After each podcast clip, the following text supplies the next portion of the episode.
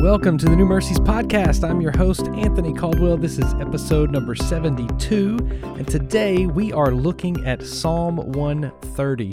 We are still in our Psalms of Ascent series, and today we are looking at Psalm 130. This psalm is comprised of eight short verses, but they pack a punch. Let's look at them today as the psalm begins Out of the depths I cry to you, O Lord. O Lord, hear my voice. Let your ears be attentive to the voice of my pleas for mercy.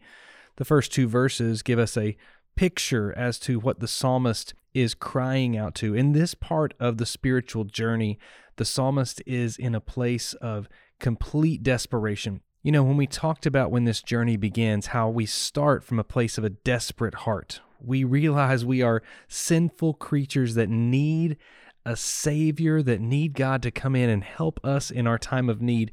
Just because that's the first step we take in this ascent closer to Him doesn't mean we never have to get back to that place again. As we grow in our spiritual journey, we realize we still have problems. We still have places of absolute deep burdens. This psalmist is saying, Out of the depths I cry to you, O Lord. I think it's interesting here, something to note. This psalm is packaged as a national psalm. So the psalmist, probably Hezekiah, as what we understand, is crying out for the nation of Israel. It's not even just for his own personal sins, but for the sins of the entire nation. Oh, how we need someone to cry out for our nation. Oh, how we need someone to say, I will stand in the gap for those all around us, for the nation that needs a Savior more than anything.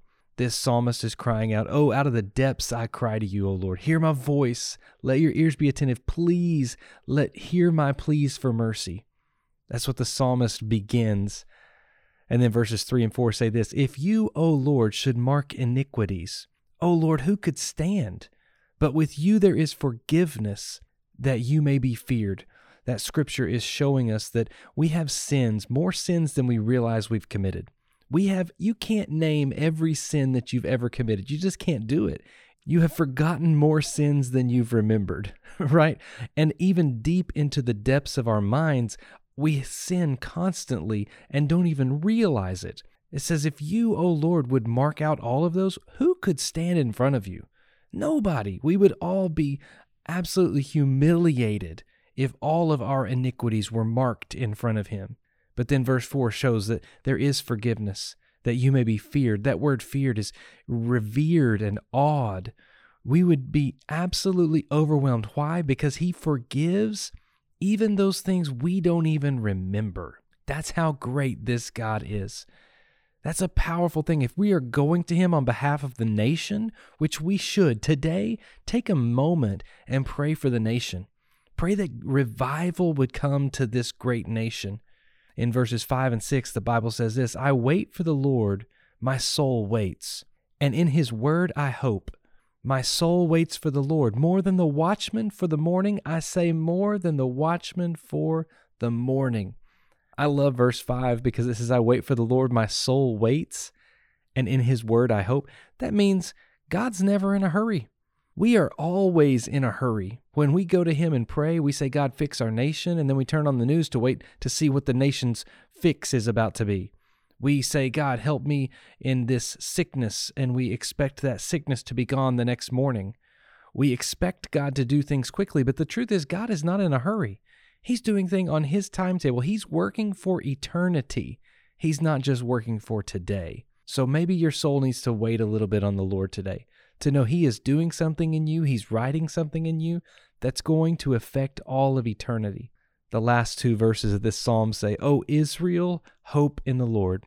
For with the Lord there is steadfast love, and with him is plentiful redemption, and he will redeem Israel from all his iniquities. I love this word plentiful redemption. You know what that means? God is not broke. He has enough to redeem Israel. He has enough to take care of Israel. He's got enough to. There are nations rising up against Israel in the time of Hezekiah, and there is all kinds of problems they're facing. There's all kinds of iniquities they're facing. There's all kinds of issues that they're facing. And the Bible tells us God has enough redemption for all of it. I tell people all the time when I get up and preach, and I hear stories of people saying, Anthony, you just don't know how bad I am. You just don't know how much I've sinned. And I always say the same phrase you cannot out sin the cross of Christ. You just can't do it. He has plentiful redemption. That's the kind of redemption our God has. Today, as we look at this psalm of ascent, at this point in our journey closer to the Lord, it is a time to cry out for those in our nation. It's time to cry out for those around us. Take on not just the iniquities in your own life, but also the sins of the nation. Have you been broken over the sins of the nation? I'm not asking if you've complained about the sins of the nation. I'm asking, have you been broken over them? From the depths, you cry to the Lord. Lord, hear my voice. Let your ears be attentive. Please hear my heart. There are so many problems in the world. Have you wept over the problems in the nation? Have you wept over the problems in your life? Have you wept over those things? And are you waiting on the Lord and His answer, or are you trying to take charge? Today, I encourage you take a few moments, pray for the nation. We're to the point in our spiritual journey now by Psalm 130. Our horizon is grown. We are no longer just focused on ourselves. We're no longer just focused on the church that we serve. We are now focused on the nation around us. Today, let's pray for that nation.